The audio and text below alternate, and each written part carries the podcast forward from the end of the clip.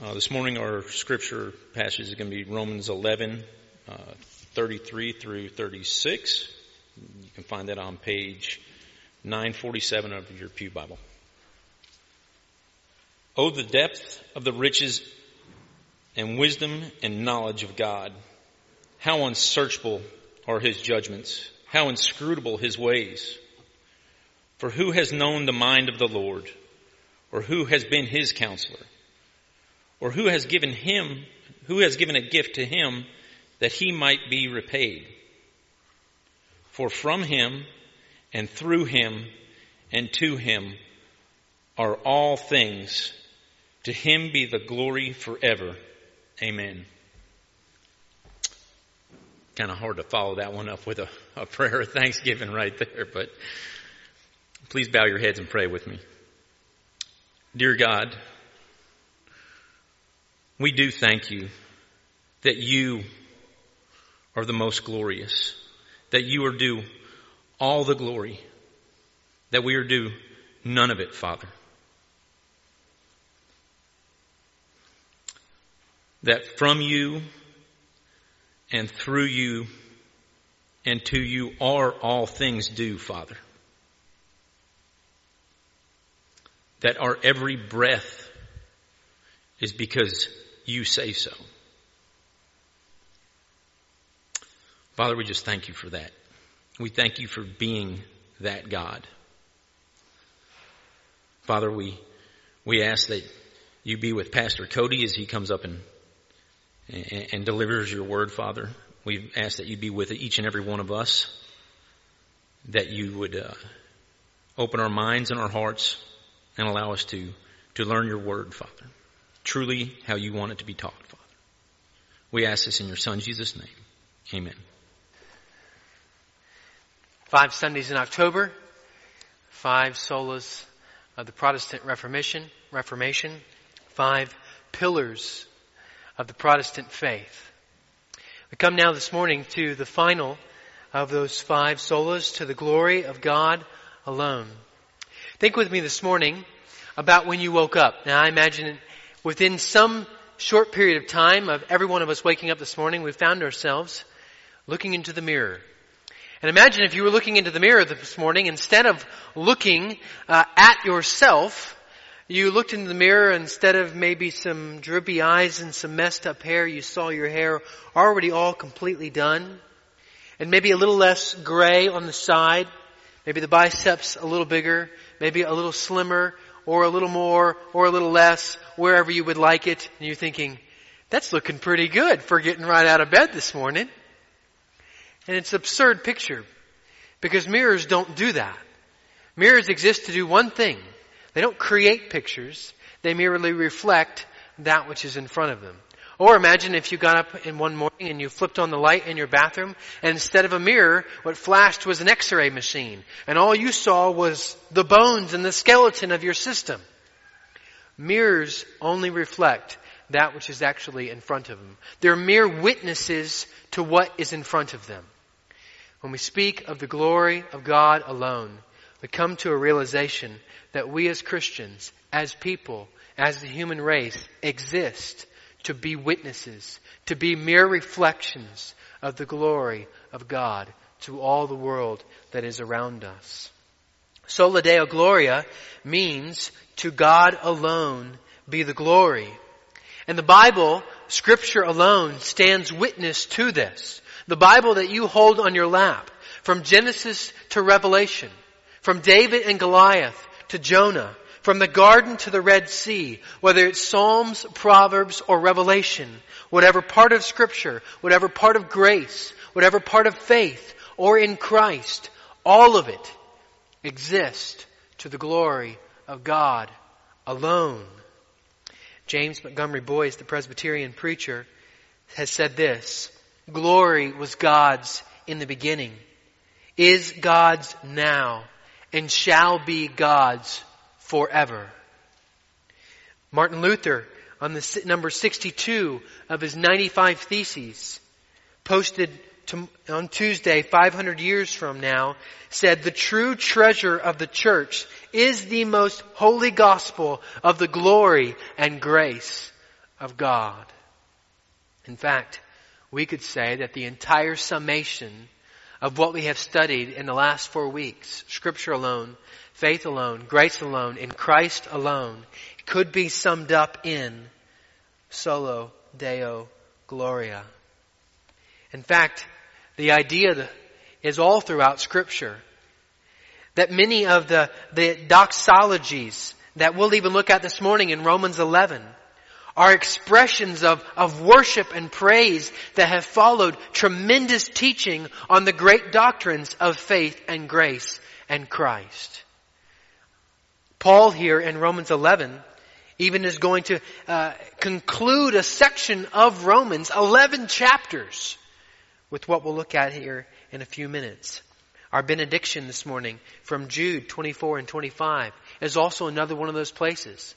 Jude has just spent 23 verses expounding on the keeping and holding power of God for us as Christians and then concludes with his wonderful doxology. Hebrews 13, 20 and 21 after 13 chapters, the writer of Hebrews has made much of the supremacy and worth of Christ and concludes that section with this.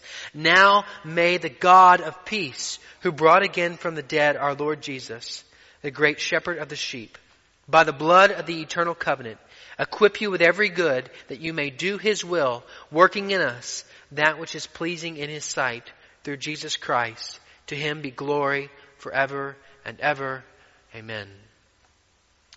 And we find ourselves in Romans 33 through 36 of chapter 11. And it is the exact same thing. Paul has articulated over 11 chapters. He has described and argued for the glory of God and the redemption of sinners.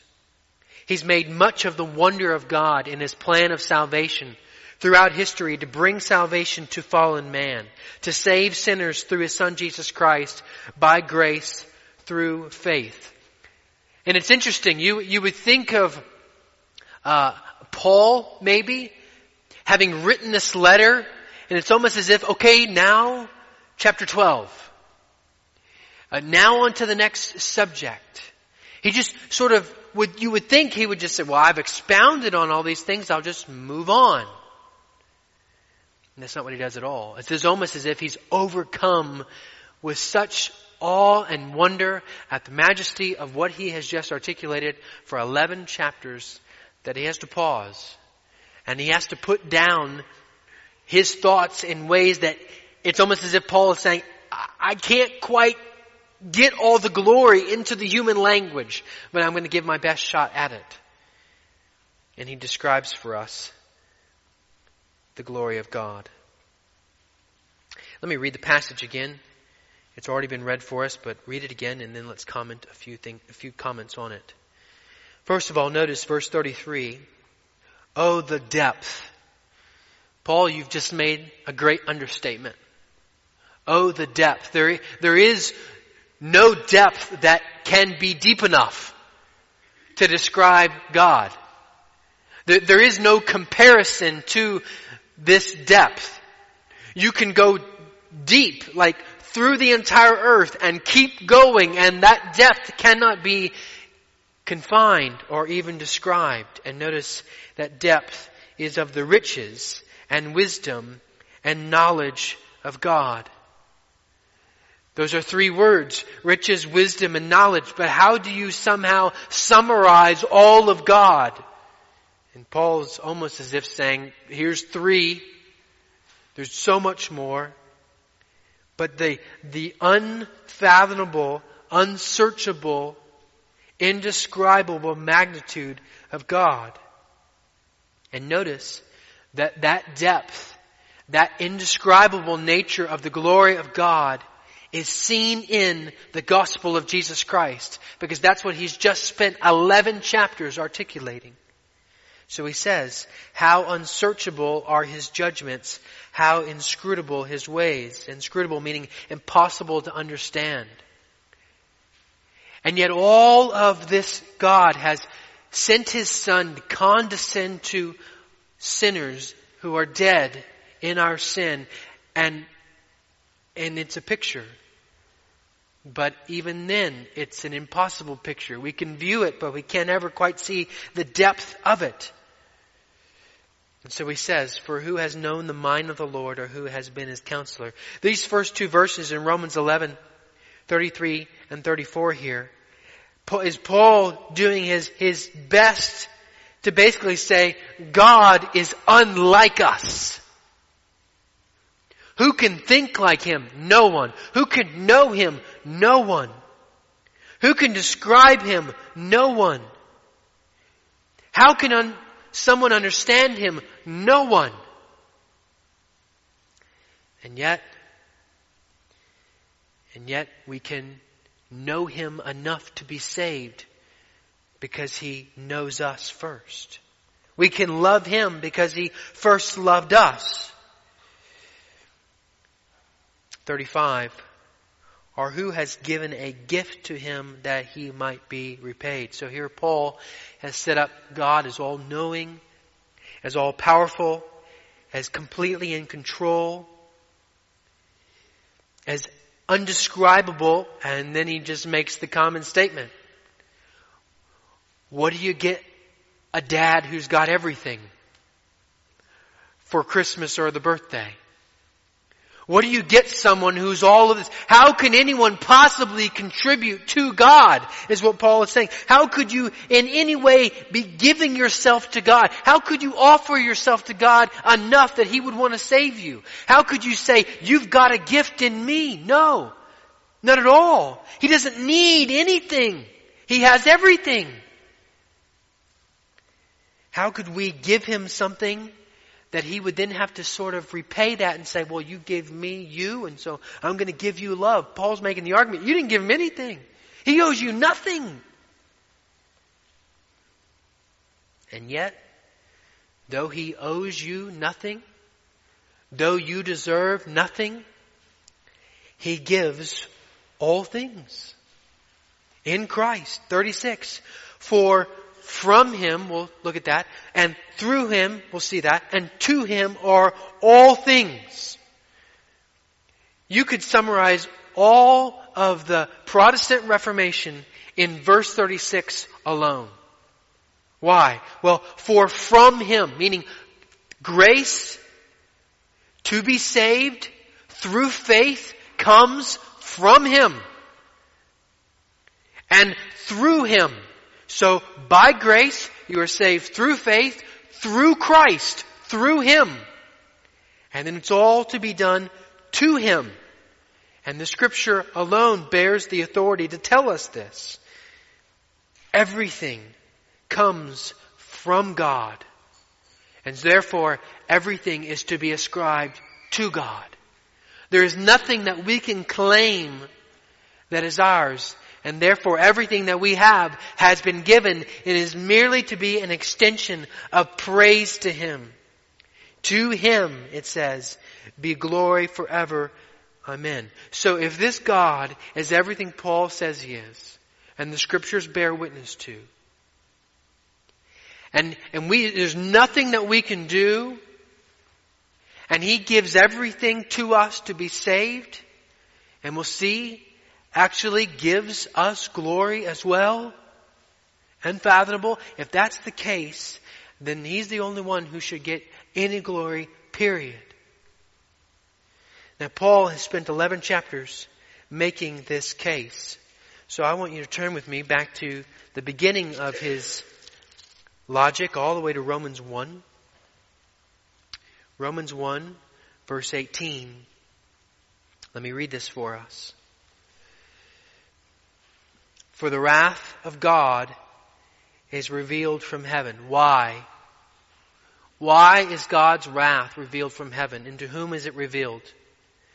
For the wrath of God is revealed from heaven against all ungodliness and righteousness of, and unrighteousness of men who by their unrighteousness suppress the truth. For what can be known about God is plain to them because God has shown it to them.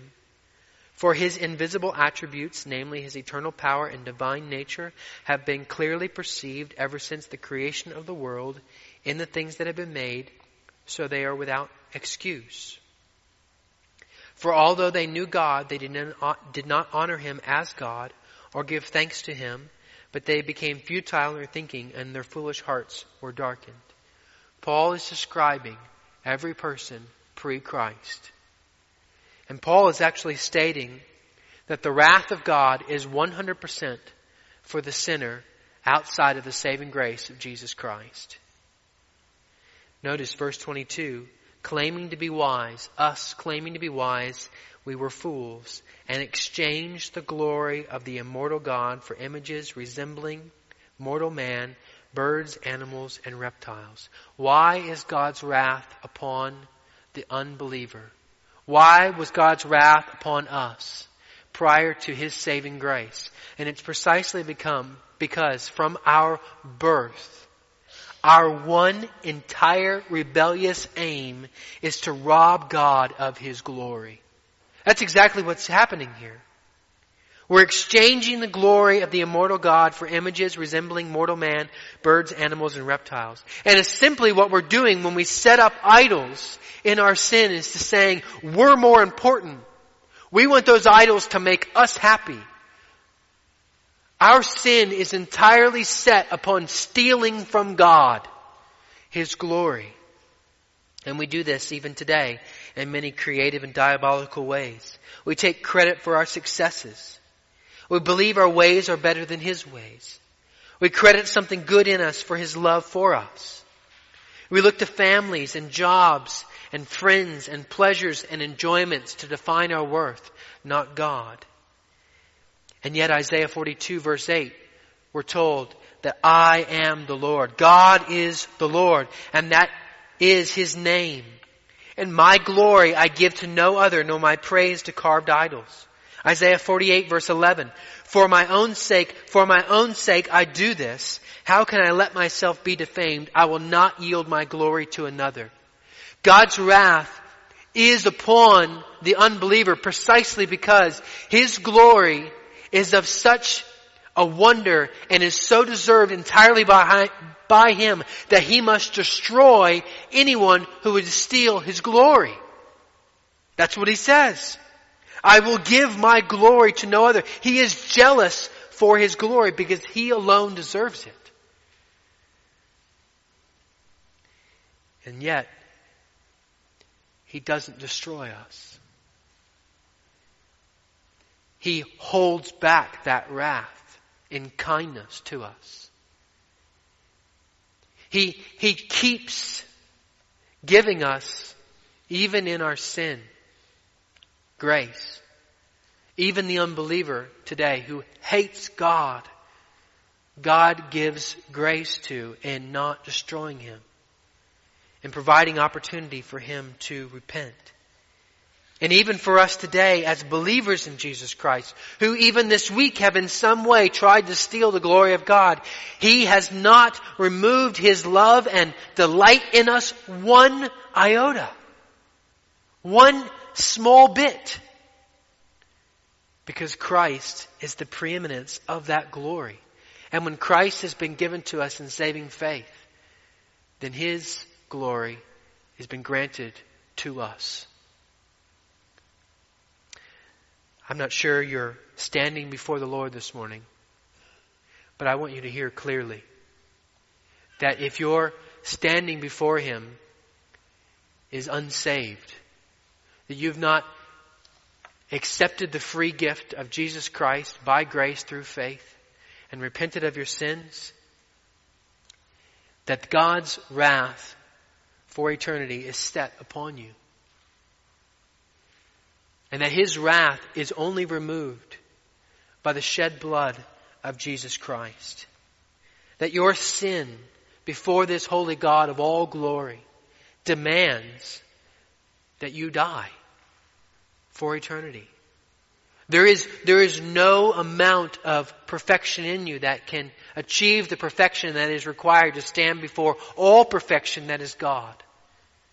And yet Jesus Christ, the perfect Son of God, came to this earth, lived, died, was buried, and rose from the grave to accomplish what we could not. And that is the ability to have a right standing before God. He credited, God credits the righteousness of Christ to you and gives you the eternal blessing of sons and daughters of the heavenly kingdom if you will but come to God in saving faith. Is your desire to be saved this morning? Then I trust that by God's grace you will go to Christ. You will plead that He have mercy on you. You will trust in His grace alone. I'm after, I would be delighted, and anyone in here probably would be delighted to speak to you about that this morning. Don't leave if you're unsure of where you stand before God for eternity. In fact, this morning, if you're unsaved, everything I've said up to this point about the glory of God probably sounds absolutely ridiculous to you. What do you mean I'm not that important? What do you mean I don't, I don't get to have some accolades for something I've done? What do you mean something I can't see, touch, and feel is going to get all the glory and I get none of it? What do you mean I can't save myself? Well, I trust that the Bible and God's Word will help you understand that actually, though that may sound ridiculous, it's the best news in the world. That the God of all glory would save you for His glory. Only God alone is perfect. His word alone is perfect. God alone is holy. God alone is good. God alone has all control. God alone is perfectly just. God alone is, is love. God alone is merciful. And therefore, if there's any trait at all in its smallest dimension that we have that looks like love or mercy or holiness, it's a mere reflection of His glory upon us. Charles Hodge says this, the leading principle, principle of all, the leading principle of all is that God is the source of all good. That in fallen man there is neither merit nor ability. That salvation consequently is all of grace as well as satisfaction as is pardon, as well election as is eternal glory. For of him and through him and to him are all things, to him be glory forever. Amen. Therefore, any salvation, anything at all that looks slightly good upon these sinful bones is simply a witness to the glory of God. So what do we do? How do we reflect the glory of God? Well, First of all, do we acknowledge our sin? Do we view our sin the way God views our sin? The first of the 95 theses that Martin Luther nailed on the castle door in Wittenberg, Germany says this. When our Lord and Master Jesus Christ said repent, Matthew 4:17, he willed the entire life of believers to be one of repentance. Does repentance mark your life on a daily basis? Repentance, in many ways, is agreeing with the perfection of God that sin is not. We're agreeing with how God views our sin, that it is deadly, that it is rebellion, that it is wrong, and that it brings no pleasure, that it brings no hope, that it brings no goodness to our life, that it is a lie. So does your life is your life marked by the fruit of repentance? Second of all, how do we reflect the glory of God not only in our daily repentance, but also in who we ascribe worth? That is what worship means, to ascribe worth. So 1 Corinthians 10:31 we're told, so whether you eat or drink or whatever you do, do all to the glory of God. Or we could say, do all, all, do everything to ascribe worth to God. All of the solas, in a sense, grace alone, faith alone, Christ alone, scripture alone, to the glory of God alone, strip us of any boasting that we have and leave us only with an eternal supply of truth for eternal worship of God alone. 1 Corinthians 4 7. What do you have that you do not receive? If then you received it, why do you boast as if you did not received it? That's essentially what we've been talking about the past, past four weeks is if we've just been looking at how scripture declares with authority that there is nothing at all entirely that we have in our own selves that would be pleasing to God. And yet God grants to us everything that He needs to be pleased with us. That is Jesus Christ. And so therefore, the entirety of Scripture, whether it's Scripture alone, or faith alone, or Christ alone, or grace alone, or any other doctrine of Scripture, when viewed by someone who has been born again by the power of God, it does not lead us to some academic knowledge or some theological prowess, but actually leads us to humility. It leads us to great delights of worship. That's exactly what Paul has done here in Romans, in Romans 11. He's not ended with, well, now that we know that, let's move along. We now have a doctorate in theology. No, he leads with, he leaves with worship. Oh, to the glory of God alone. His entire existence then, and ours as well, is to magnify Him as the only one worthy of all praise and adoration, worship and love. But that still leaves the question. Isn't there anything I can do to give God glory? You've just told me it stripped me of everything.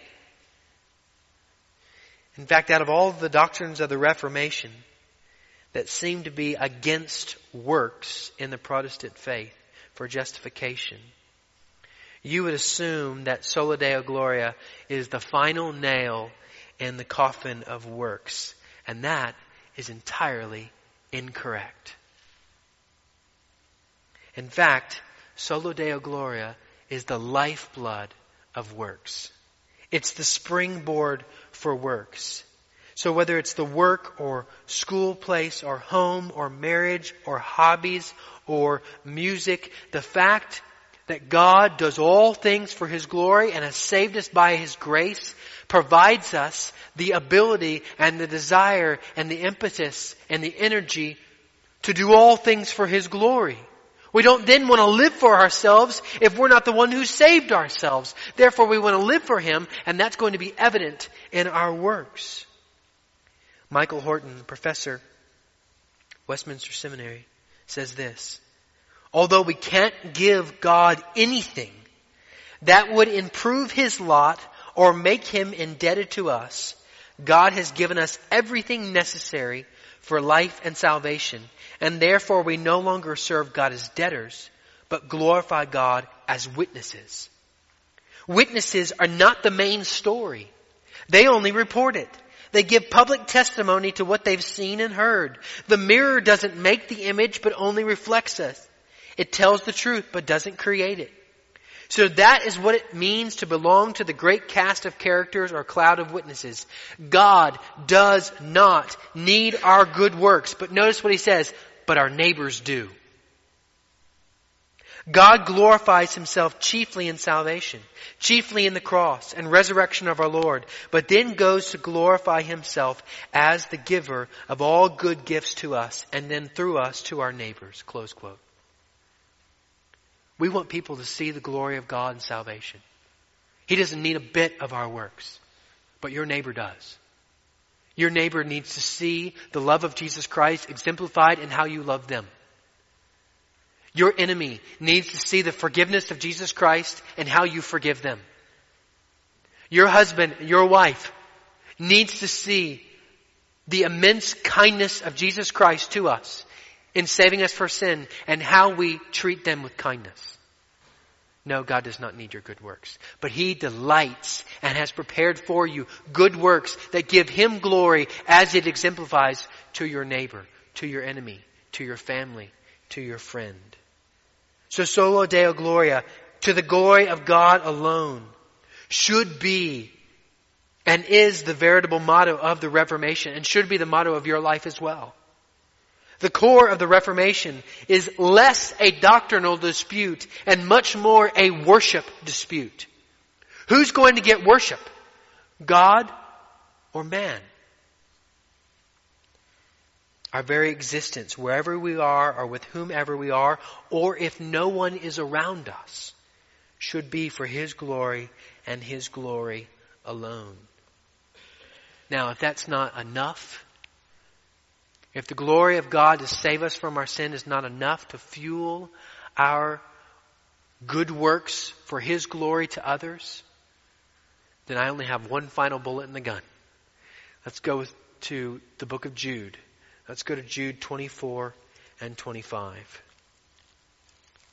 This is our, doc, our, our benediction this morning, and I will read it as a benediction. But before we close our service in song, and before I read it as a benediction, I want you to note something. And it pertains to the glory of God. And it is unfathomable. Jude 24 and 25. Hope you're looking at it. Now to him who is able to keep you, so he keeps us from stumbling, and he presents us blameless before the presence of his glory with great joy. To the only God, our Savior, through Jesus Christ our Lord, be glory, majesty, dominion, and authority before all time, now and forever. Amen. What I want you to see is in verse 24. The God of all power, who keeps us, who saves us, who will present us before His glory with great joy. All of God's work for unabled sinners is for His glory alone.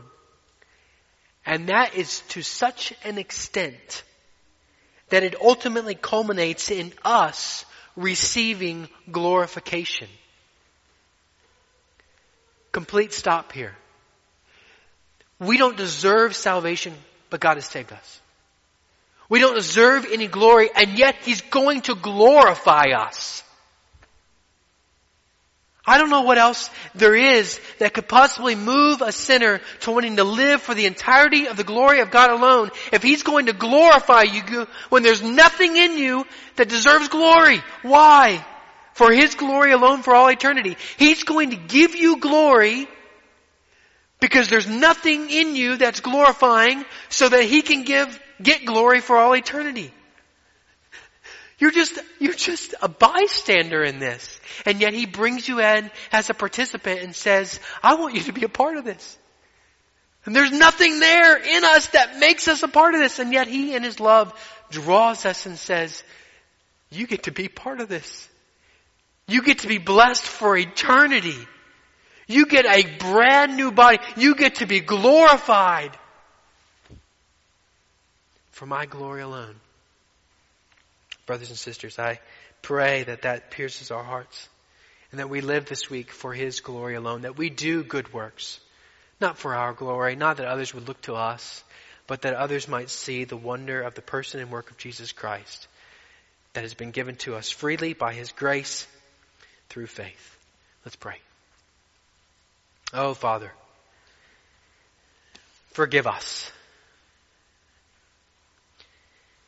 And yet, oh Father, what love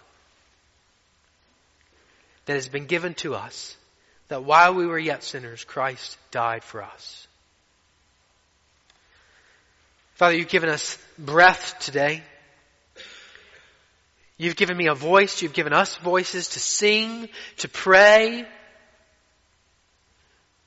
And Father, we recognize by your grace that we deserve none of that and we want to use it for your glory as we so rarely do and we plead for mercy that you would help us. Help us to speak to one another. Help us to act. Help us to guard our eyes, our thoughts. Help us to die to self more faithfully this week because of your faithfulness to us. Father, nothing we do this week is going to, in one slight bit, earn any more or less of your love. But this world desperately needs to see the glory of God in the person and work of Jesus Christ. And so we desire to do those good works you prepared beforehand that the world might know. That we might be visible witnesses simply reporting the truth of what has been done for us. May we be accurate mirrors, accurate reflections Father, if we've, if we've allowed that mirror to be smudged by unrepentant sin, we pray that you would give us the grace to recognize that as you see it. Repent, walk in that repentance, and trust, Father, that you delight to gain glory and will even clear that mirror because of the work of Christ already done for us. We give you all the glory and praise and honor due unto your name, and yet that's not enough. We desire to do our best to give that to you. We're going to sing now, Father, and even that's not enough. Eternity isn't long enough. But we want to do our very best by your grace. In Jesus' precious name we pray. Amen.